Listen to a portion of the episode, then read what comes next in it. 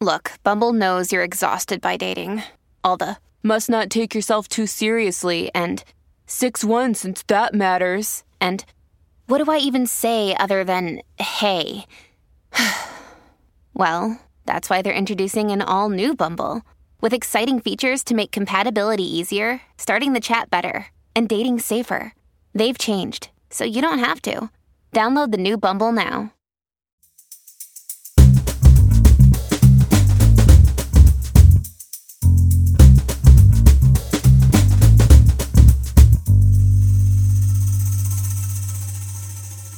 You're listening to Comedy Dynamics Daily.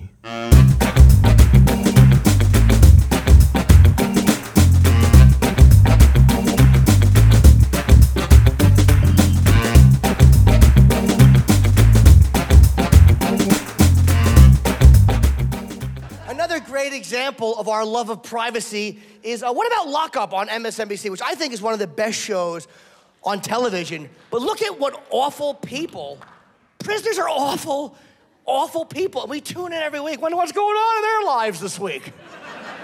Wonder what they're having for dessert. And I think men watch it because I think for men, when we watch it, it's for different reasons. I think that it's a survival thing. We want to see and analyze how we think we would do in that situation. And to be very honest, I don't think I would do particularly well. Because the things that disgust a woman, like my buttery soft ass and my B cup tits, would make me a commodity on lockup.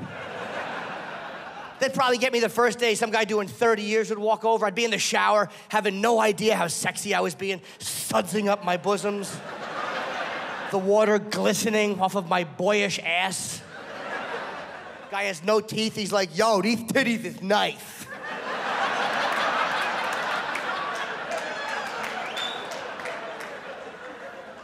I don't know why, but the lisp makes it more humiliating for some reason. Yo, let me suck them titties. How humiliating for a man to have another man forcibly sucking your tits.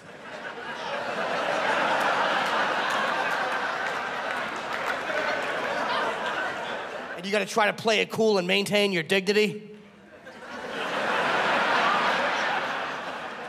and just pray that you don't jizz on his leg. Because that would send the wrong message.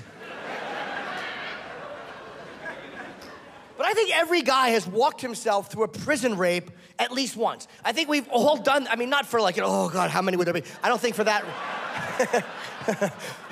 they're Mexican. No, they're Haitian. Um, I think we all walk ourselves through a prison rape just to kind of figure out what would I do. And I'm not a tough guy at all. I'm smart, so I would try to use my brains. Like I would find you're not gonna fight off a bunch of guys. I mean, you know what I mean? Like five guys jump on you. I'm sure everybody yells, stop! And I don't think that's ever worked in the history.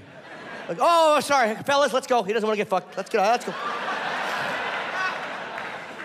By the third guy, you're trying anything.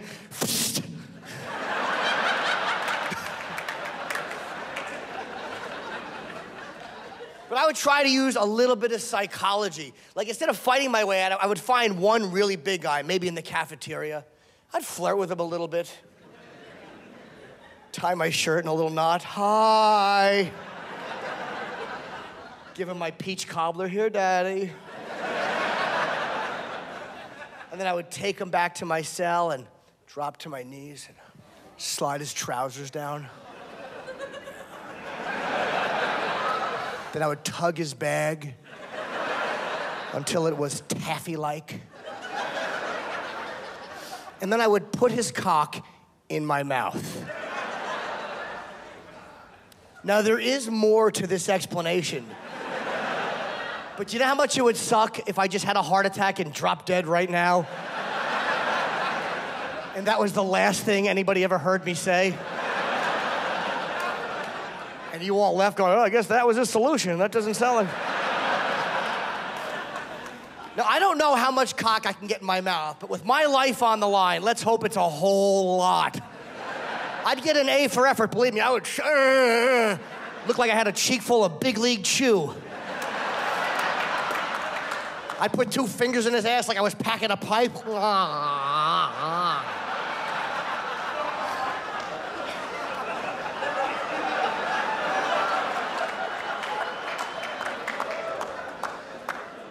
And then, just as he relaxed, I would squeeze his balls and go, ah, and sink my teeth into his dick and rip.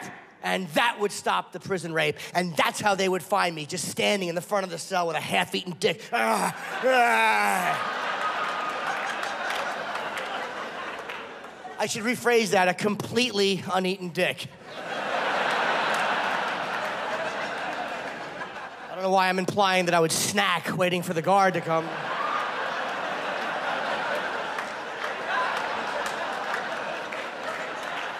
And then nobody else would rape me. Oh, it's a crazy biter. I like to think that's what I do. I hope that's what I do. Because realistically, I would probably go, and he'd go, no teeth. I go, oh, I'm sorry, daddy. Mm.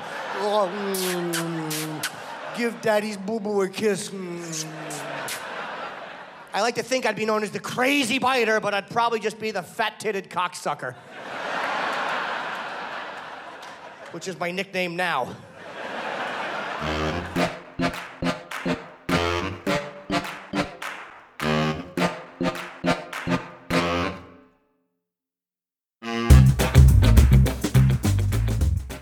Comedy Dynamics Daily is an Acelcast original and produced by Brian Volk-Weiss, Richard Myrick, and me, Brian Adams.